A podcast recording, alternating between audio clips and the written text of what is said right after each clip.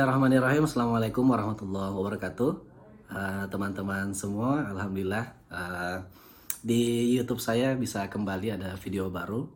Uh, dan seperti biasa, salah satu segmen di YouTube saya adalah tentang uh, pembahasan beasiswa di luar negeri. Sebelumnya uh, saya sendiri di Qatar, terus ada teman-teman saya di Madinah dan di Mesir, begitupun ada senior saya di Amerika dan teman-teman di Jepang dan negara lainnya.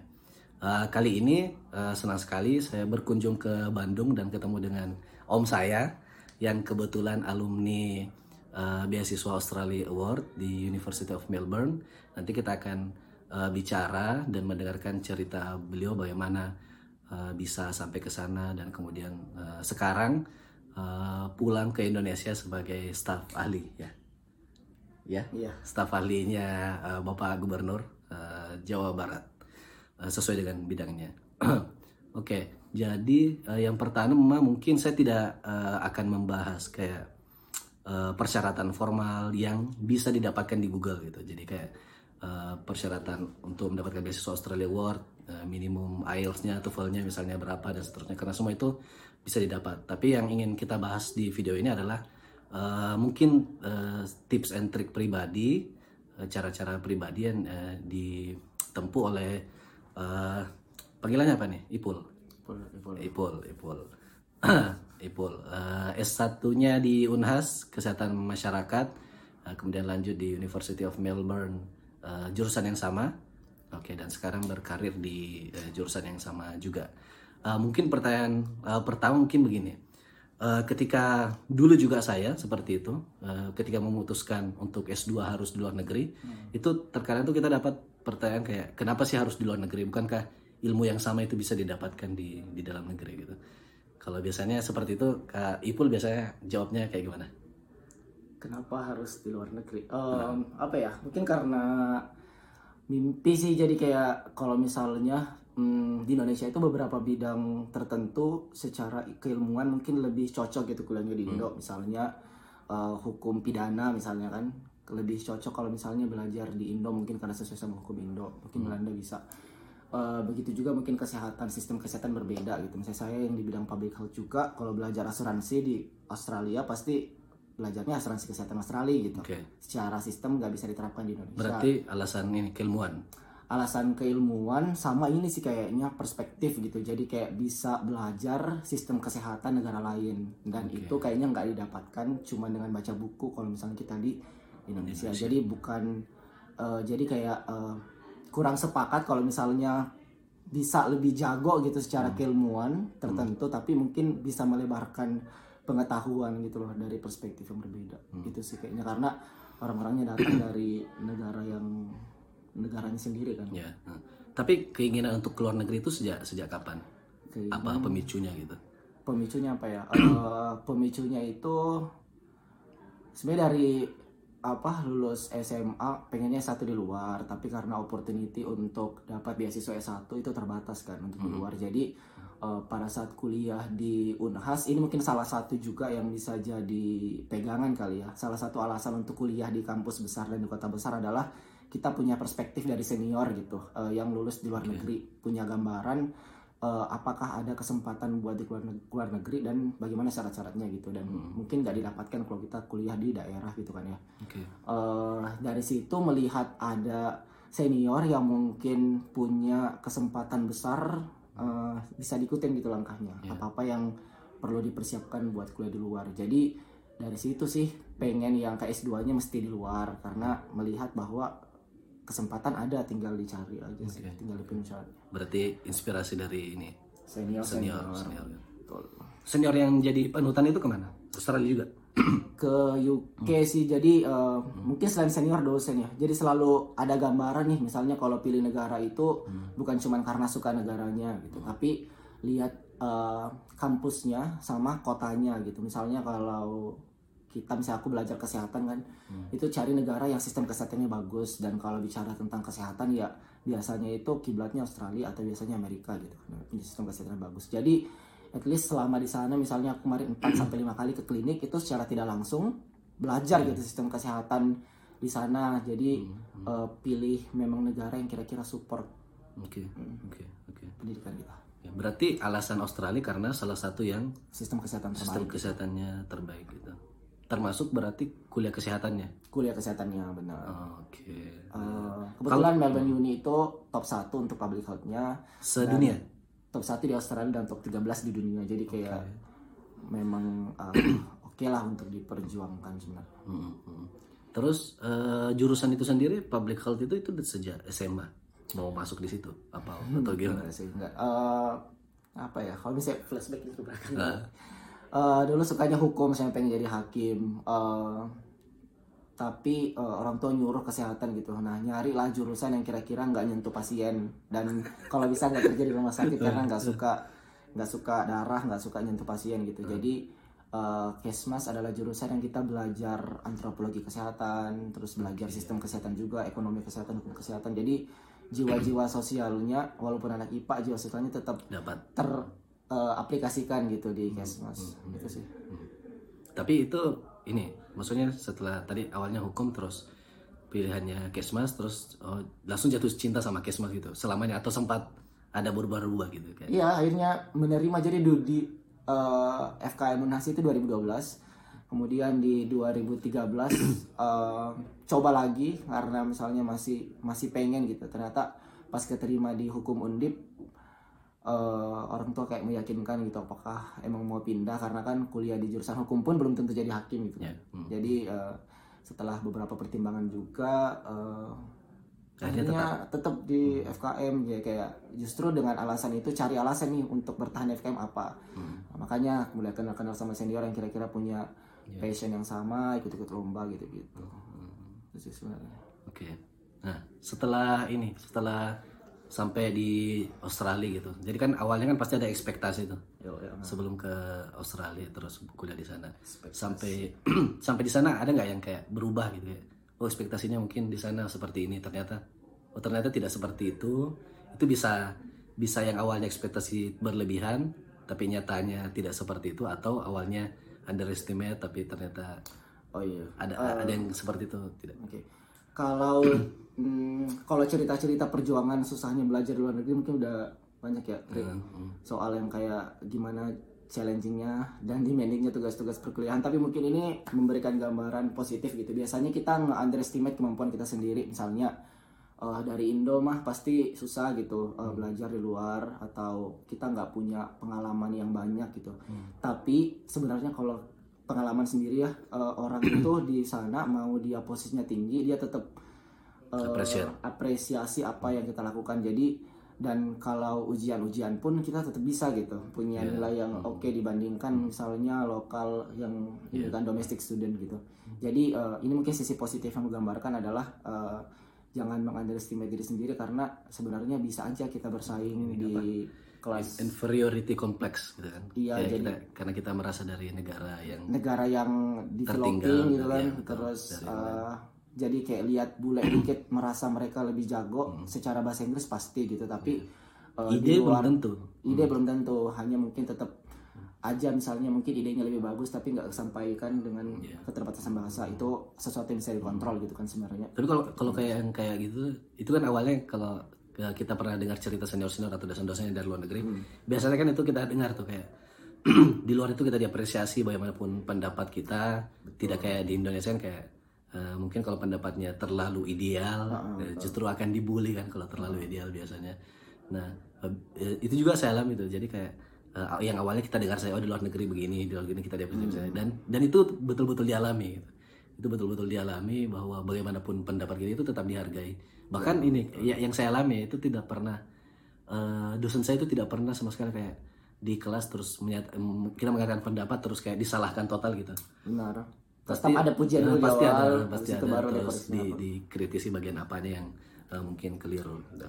Betul. eh, ya, tapi paling sih ini karena eh, apa? Mungkin karena bagaimanapun bukan bahasa, bukan bahasa utama juga, terus bukan dari sekolah internasional juga basicnya. Jadi eh, belajarnya harus lebih mungkin dua kali lipat gitu, lebih dulu dibanding domestik karena eh, sekali baca jurnal kan pasti udah paham gitu kalau misalnya eh, lokal kan. Tapi kalau misalnya kita misalnya dua minggu sebelum ujian mesti udah belajar gitu nanti di review lagi beberapa sebelum ujian itu sih eh, salah satu apa hal yang harus dilakukan dipertimbangkan gitu.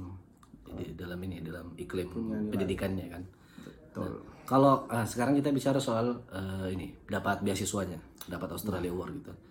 Eh, itu apa ya? Eh, pertanyaannya adalah apa yang kira-kira Kak Ipul ini eh, lakukan? Eh, maksudnya secara biasanya kan orang banyak tuh kayak kayak belajar bahasa gitu. Itu kan orang macam-macam gitu, macam-macam terapinya untuk belajar bahasa. Kalau Kak Ipul sendiri bagaimana? Kayak yang secara pribadi untuk belajar bahasa itu tips dan triknya kayak bagaimana?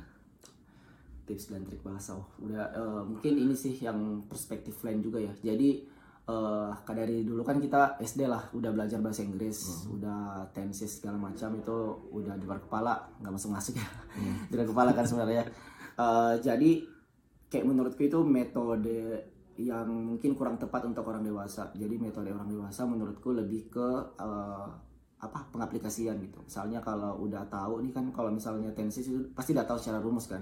Tinggal diaplikasikan aja gitu latihan ngomong misalnya eh, satu kali satu paragraf misalnya gunakan eh, tiga tenses yang berbeda gitu lebih ke praktek. Jadi bukan hafal-hafal rumus lagi misalnya subject verb gitu-gitu lebih ke pengaplikasian Itu untuk menulis atau itu untuk segala macam sih buat IELTS kan em, semuanya di assess kan Iya. itu em, paling itu mungkin karena syarat beasiswa yang paling mungkin beberapa orang mungkin challenging yang tadi IELTS ya Hmm. jadi kalau di Australia Award eh, 6,5 juga. eh, sebenarnya untuk beasiswanya lima setengah tapi Kampusnya. baiknya kalau saran pribadi sebaiknya eh, penuhin syarat kampus dulu mau enam setengah atau tujuh gitu. Jadi biar kalau misalnya udah lulus beasiswanya nggak perlu lagi ada preparasi preparation bahasa gitu kan. Bisa langsung berangkat kalau udah penuh Oh berarti untuk Australia itu bisa dapat LOE dulu. bisa dapat. LOE-nya diurusin sama pemberi beasiswa. Jadi kayak nggak perlu apply LOE kalau misalnya udah keterima kalau udah keterima udah punya IELTS ya kita store IELTS kita dan diurusin LOE-nya Berarti untuk daftar Australia Award-nya 5,5. 5,5 bisa gitu TOEFL bisa. TOEFL itu bisa TOEFL bisa Oke. Oh, tapi equi- equivalent berarti ya. Nah, terus eh, dari kalau misalnya eh, oh berarti mirip LPDP ya? mirip LPDP ya Karena maksudnya kita bisa dapat beasiswa dulu, terus dari situ kemudian dapat LOE kampusnya. tapi mungkin LPDP yang jalur bidik misi itu kali ya yang syarat IELTS-nya lebih rendah gitu kalau reguler emang iya mesti setengah. iya. iya. seperti itu tapi mungkin karena kuota AAS itu lebih sedikit jadi kayak mesti strategi gitu loh jadi misalnya kayak aku yang kemarin pengalaman kerjanya cuma setahun misalnya nah kalau misalnya apa nih nilai jualnya selain CV yang dipermantap itu adalah IELTS jadi orang yakin nih bahasa Inggris sudah oke nggak apa-apa nih misalnya setahun pengalaman kerjanya Oh, oh berarti di A- AS pakai ini harus ada pengalaman kerja. Eh, sebenarnya nggak ada secara tertulis eh, ada pengalaman kerja tapi kayak apa rata-rata gitu yang lulus udah punya pengalaman profesional yang oke gitu kan. Di Jadi, bidang yang mau di di, bidang yang mau dikuliahi itu. dikuliahi gitu. Eh, jadi kayak main strategi aja misalnya kayak aku kemarin kan kayak pengalaman setahun. Strateginya apa nih biar menonjol? CV dipermantap bahasa Inggris sudah ada gitu. Jadi nilai poinnya ada. Kayak itu sih kayak strategi strategi, strategi aja Berarti belajar bahasanya. Kalau dulu kayak Ipul berarti belajar bahasanya kayak gitu kayak Belajar. setiap hari pasti nulis, setiap hari pasti. Iya sama akademia gitu. Jadi kayak eh, saya kemarin eh, podcast penting sih untuk eh, listening gitu ya sama speaking. Tapi biasakan untuk baca Ada ini eh, nggak ada jurnal. saran podcast gitu kalau dengerin podcast podcast apa gitu. podcast podcast apa dulu ti- tidak tidak talk sih tidak talk gitu. Oh, oke, Talk. oke, Terus oke, oke. eh, apa ya mungkin eh, apa materi-materi podcast-podcast yang berhubungan sama bidangmu Ya, biar kayak terbiasa dengan bahasa. Jadi kan misalnya di bahasa medis gitu beda mungkin Nah, ada istilah bahasa khususnya. legal misalnya kan anak lo. Terus ada terms tertentu, terms tertentu yang cuma anak Kayak kayak misalnya bisa- convert gitu. Kalau convert kan kayak konversi. Heeh, mungkin secara di, umum. di IT import gitu misalnya. Tapi kalau di bidang saya Islamic Studies convert tuh bisa murtad, bisa malak. itu kan kayak iya, kayak gitu. convert. gitu. Iya benar-benar. Kayak ada istilah yang Chinese gitu ya agama. nah, beda. Nah, jadi kayak biasakan itu konteksnya sama karena IELTS itu tuh perjuangan IELTS itu kayak kayak nggak seberapa dibanding writing pas kuliah gitu Jadi kayak jauh jadi kayak Ini berapa kali ini? Berapa kali tes? Atau satu kali tes langsung dapat nanti? Alah, tapi keren. sekali tes. Itu ini eh, kursus sendiri. Eh, private sih jadi kayak di bulan eh, Maret ya 3 Maret 2018 asing aja. Hmm. 3 3 Maret 2018 itu tes IELTS di Bandung 15 Maret keluar gitu ya terus oh AS kan bukannya Maret sampai April ya eh Februari sampai April jadi kayak dalam periode buka AS gitu pas keluar sertifikat Oh, berarti eh, pendaftaran beasiswa sudah dibuka baru tes. Ah, jadi kayak AS kan Februari sampai April. Tes lah di Maret. Keluar hasilnya dapet ya udah tes apa daftar kan? Daftar AS udah keterima di situ. Tapi ikut ini ikut kursus di lembaga kursus, ikut kursus. Yang intensif IELTS. Oke, oke. ah gitu. Intensif eh, private gitu. Oke. Eh, Terus yang menurut Kaiful ini eh, per- pembeda gitu, pembedanya beasiswa Australia Award dengan beasiswa lain itu apa? pembeda. Oh ya mungkin yang salah satu yang menurut saya exceptional buat dari AS sendiri adalah selain eh, mungkin financial supportnya juga mungkin lebih ke preparation kuliahnya. Jadi kita itu misalnya aku eh, preparasi sebelum berangkat kuliah itu terbagi. Jadi ada yang tujuh minggu ada yang 9 minggu ada yang tiga bulan enam bulan gitu gitu ada yang bahkan sampai 9 bulan. Nah itu tergantung dari level eh, IELTS kalau misalnya udah dapat IELTS di awal berarti pel- pelatihannya paling cepat itu tujuh minggu. Jadi walaupun udah dapat IELTS tetap ada pelatihan tujuh minggu yang di provide sama Australia Awards-nya. Pelatihannya apa? Pelatihannya eh, cara bikin Minimal esai berapa? Minimal 7 bulan. Eh 7 minggu. eh, tujuh minggu. Ya- jadi kalau udah dapat IELTS Jadi semuanya setinggi ma- anggaplah IELTS-nya tinggi banget gitu. Itu tetap harus ikut 7 minggu itu. tetap harus ikut tujuh minggu karena tujuh minggu itu bukan belajar IELTS tapi kita belajar cara bikin esai cara upload tugas cara konfer cara eh, conference gimana bikin poster gimana presentasi poster gimana eh, Oh, academic skill. tutorial gimana iya jadi benar akademik Academic eh, skill. academic support jadi Oke. eh, pas kuliah nggak kaget gitu nggak kaget eh, sistem conference-nya nggak kaget sistem tutorialnya nggak kaget karena udah udah di provide sebelumnya dan diajarkan langsung sama eh, tutor yang dari Australia gitu Maksudnya native atau native, alumni? native, native Australia. Jadi kayak selama tujuh minggu udah udah kayak nuansa di luar gitu. Oh, iya. Oh, iya. Dan secara mental kita lebih siap gitu pas kuliah di sana. Dan di Australia-nya lagi kalau kita udah tiba ada lagi pelatihan Berapa lama tuh? tiga minggu sebelum kuliah. Jadi kayak satu bulan sebelum kuliah kita udah tiba di Australia untuk dapat pelatihan lagi. Pelatihan itu campur sama penerima AIS dari berbagai negara. Oh, iya. Pelatihannya sama sama bikin Oh, oh iya sebelumnya jadi AS itu pe- apa beasiswa dari pemerintah Australia untuk, untuk 50 orang- negara untuk dunia. oh 50 negara. Ah, ah, benar. 50 Itu Asia Tenggara kebanyakan. enggak sih ada di luar Tenggara juga Oke, oke. seperti itu jadi eh, preparasinya sih yang bikin berbeda Berbeda gitu. dari yang lain. Terus yang tadi itu itu kan bisa 7 minggu, bisa lebih. Iya. Itu maksudnya bedanya per, apa?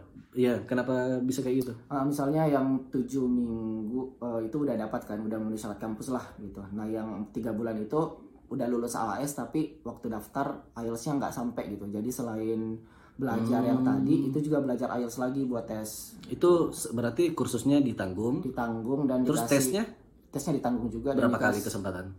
Hmm, nah nggak tahu tuh kalau misalnya kebetulan nggak Ya, nggak ya, lihat sama teman-teman yang tes tapi kayaknya satu atau dua gitu. Kayak kayaknya dua kali deh dua kali kesempatan. Sorry kalau misalnya salah informasinya. Eh, dan dikasih uang bulanan gitu 3 juta per bulan. Selama periode selama itu. periode itu. Oke. Terus kalau misalnya udah masuk, itu waktu daftar kita udah ini, udah menentukan kampus yang ditarget. benar jadi kayak pas em, daftar interview juga yang interview kan native juga kan orang Australian gitu datang Hmm. ke regional habis itu eh, tapi kalau udah lulus udah lulus itu bisa ganti kampus pada saat pelatihan di Jakarta atau Bali itu bisa ganti Hmm. kampus asal nge apa ngasih gitu alasan kenapa pindah kampus bisa bisa bisa Tapi kalau misalnya pindah aw- awalnya misalnya daftar, terus daftarnya itu sudah memenuhi semua persyaratan untuk kuliah di kampus itu. ya Terus masuk di pelatihan, pengen berubah dan karena pengen berubah itu eh, syaratnya tidak terpenuhi. Misalnya eh, IELTS-nya misalnya lebih tinggi gitu. Bisa bisa disurati gitu kalau misalnya ternyata alasan penerimaannya jelas gitu dan diterima ya berarti dikasih pelatihan bahasa Inggris untuk untuk capai harusnya Ber- berapa tadi maksimalnya? apanya 7 minggu sampai tujuh minggu sampai ada yang 9 bulan ya kayaknya untuk beberapa orang dari Papua atau 9 bulan berarti eh, lebih ini lebih setengah tahun. lahirin anaknya Oke. dari Oke. Terus sampai oke. Terus semuanya ditanggung ya. Maksudnya rata-rata beasiswa transport dan sebagainya ditanggung. Mm, jadi kan kalau misalnya ikut pelatihan gitu berarti mesti ini kan eh, jeda kerjaan gitu misalnya ikut yang udah punya kerja jadi mesti di provide secara finansial gitu Iya. jadi dipastikan kalau tetap ada uang gitu walaupun meninggalkan pekerjaan Oke.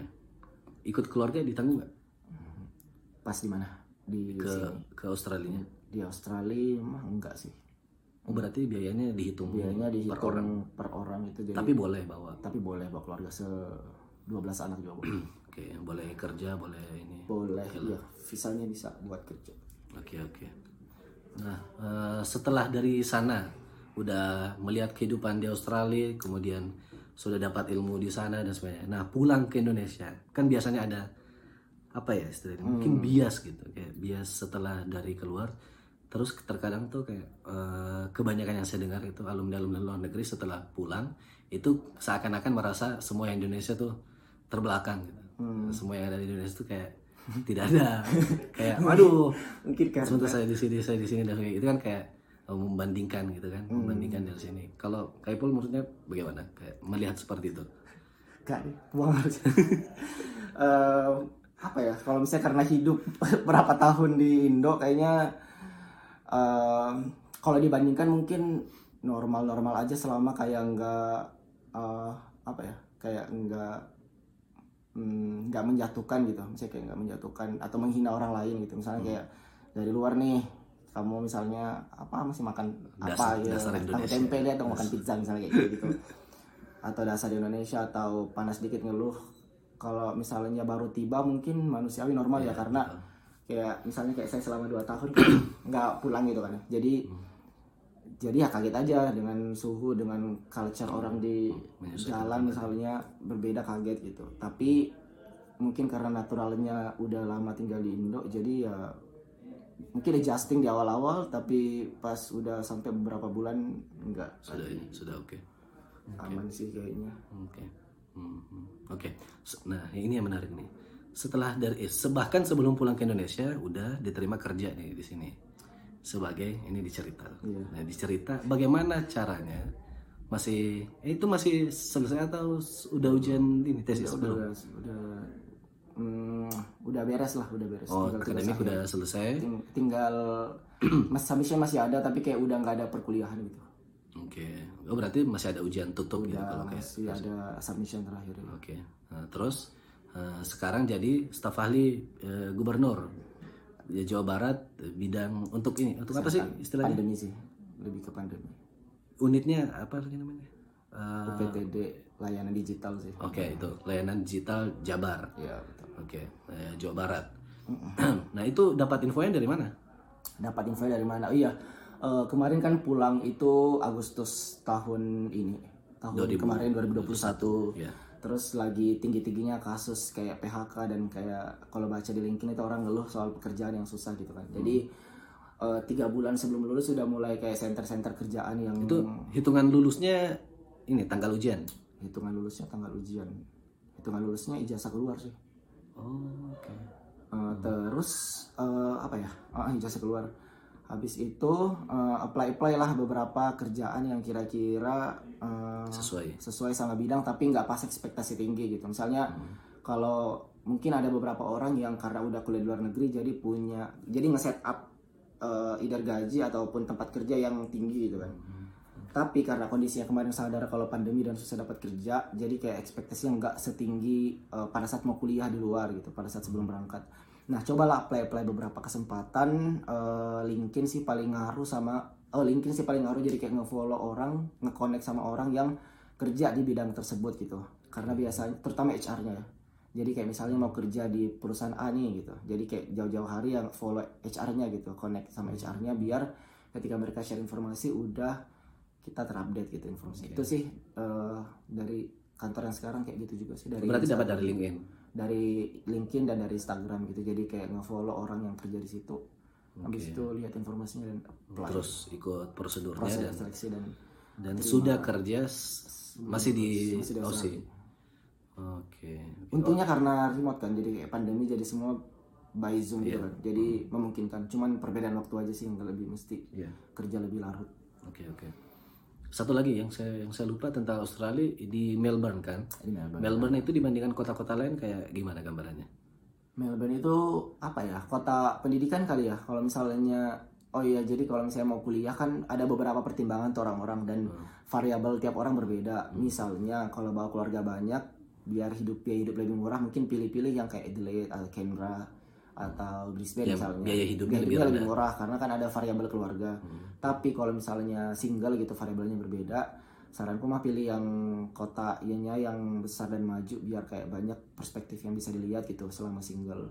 Nah kalau Melbourne itu lebih cuacanya paling dingin di antara kota-kota lain selain Tassie ya, selain Tassie itu dingin. Eh, Melbourne dingin, terus berganti-ganti selain cuaca eh, ini sih mungkin lebih lebih banyak kampus kali ya di Melbourne gitu jadi kota pendidikan enak sih uh, kotanya. Ber- berarti Melbourne itu banyak sih. Melbourne University itu kayak kampus negeri. kampus negeri ya public university public negeri eh, sama ini sih kan kota-kota biasanya punya tempat ya apa ya namanya bahasanya kayak spot-spot tertentu kan misalnya kalau kalau bicara Brisbane ya pantai gitu kan Oh, Misalnya karakteristik bicara- kotanya gitu. Eh, eh, misalnya bicara Canberra mungkin alam gitu nah kalau Melbourne itu parknya ada lautnya ada eh, itu berapa berapa jam? Eh, berarti berangkatnya transit di Bali.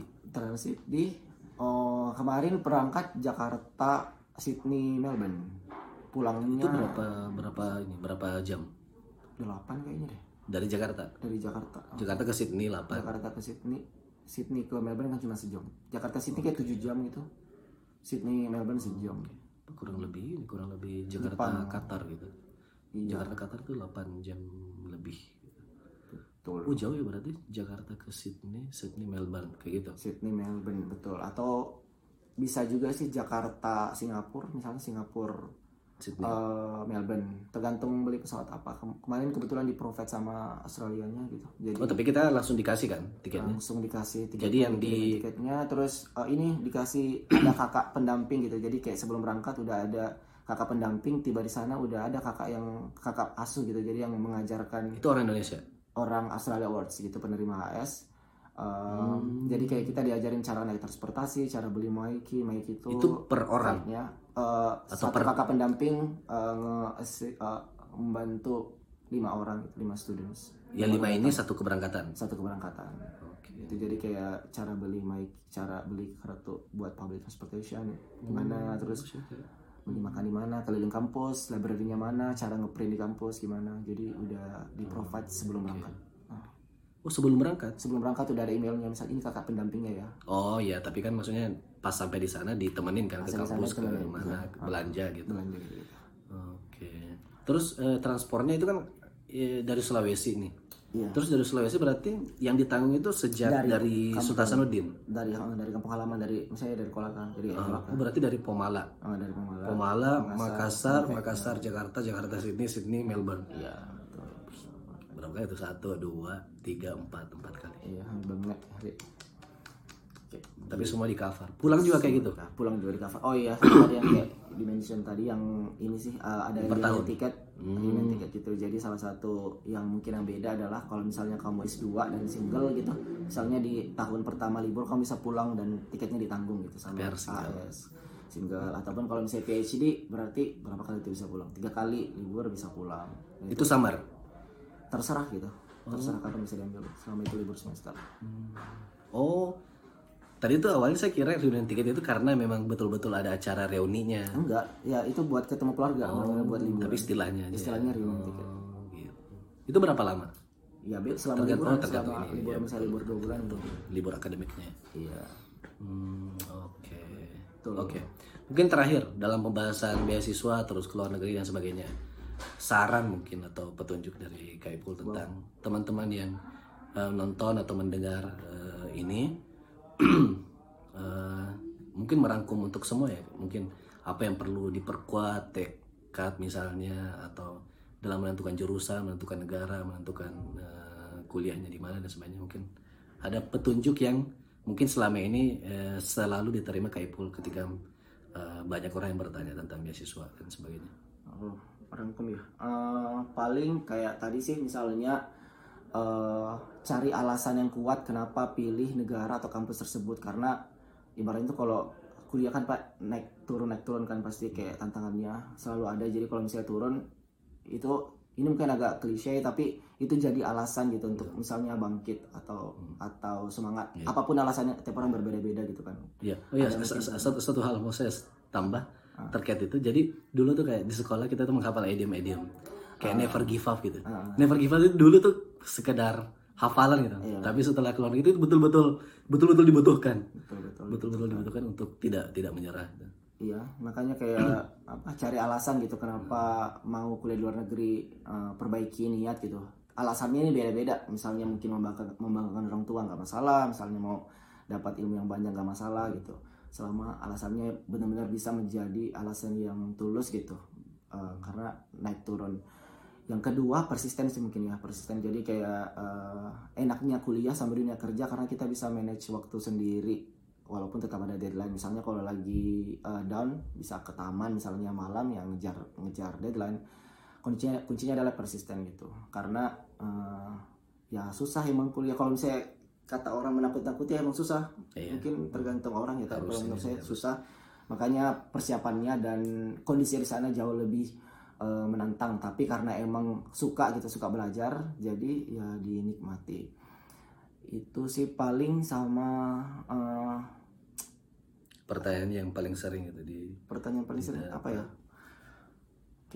Maksimalkan gitu. Oh ekspektasinya oh mungkin beda-beda tiap orang. Hanya pas aku pas datang kan dulu masih jiwa-jiwa ambi pengen yang kayak paling bagus lah gitu gitu eh, nah ternyata pada saat sampai di sana oh ternyata nggak mesti kok dapat H1 H1 itu kayak A gitu nggak mesti dapat H1 selama misalnya lulus udah bersyukur selama udah dilakukan yang terbaik udah bersyukur. Tapi eh, kayaknya salah satu alasan kenapa dapat nilai yang nggak sesuai ekspektasi tetap legowo karena ya tadi udah kasih effort yang maksimal yang mungkin yang bikin kecewa kalau misalnya ternyata kita nggak ngasih effort yang maksimal jadi kayak merasa harusnya bisa nih.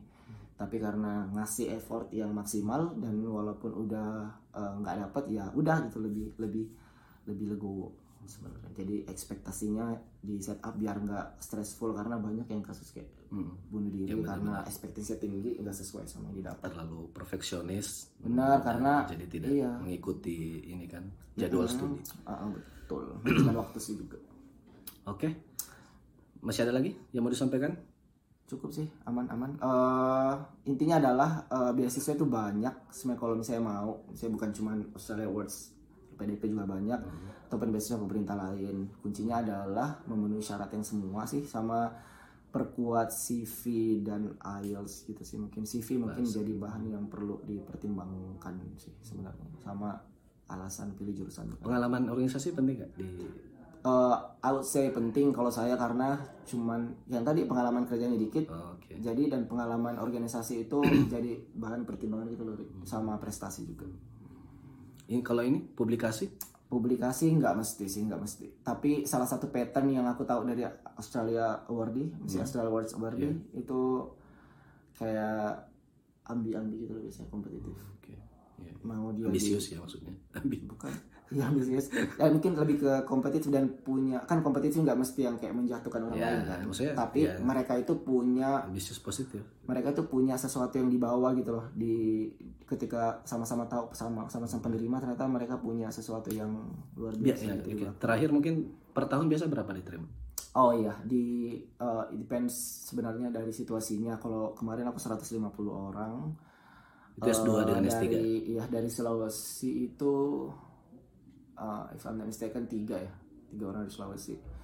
Uh, itu tahun kemarin karena terpengaruh pandemi jadi berkurang uh, kuotanya. Tapi normalnya sih 150 200 itu udah dengan include PhD sih.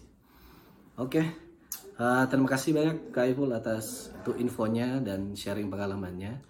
Eh, kuliah di Aussie dengan beasiswa eh, Australia Award dan kemudian eh, sekarang berkarir di sesuai dengan bidangnya ya, sesuai dengan ilmu yang didapat di sana untuk dibagikan ke sini. Terutama ya karena menjadi di bagian masuk di dalam sistem public policy gitu. Jadi Oke, eh, sekiranya cukup teman-teman untuk video kali ini eh, tentang pembahasan beasiswa yang lain lagi di channel saya dan insya Allah eh, mudah-mudahan ada tema menarik lainnya sehingga saya bisa buat video lainnya untuk eh, semoga saja sedikit bermanfaat untuk teman-teman semua baik yang mendengarkan maupun yang menonton video ini. Terima kasih, mohon maaf atas segala keterbatasan. Assalamualaikum warahmatullahi wabarakatuh. Waalaikumsalam warahmatullahi wabarakatuh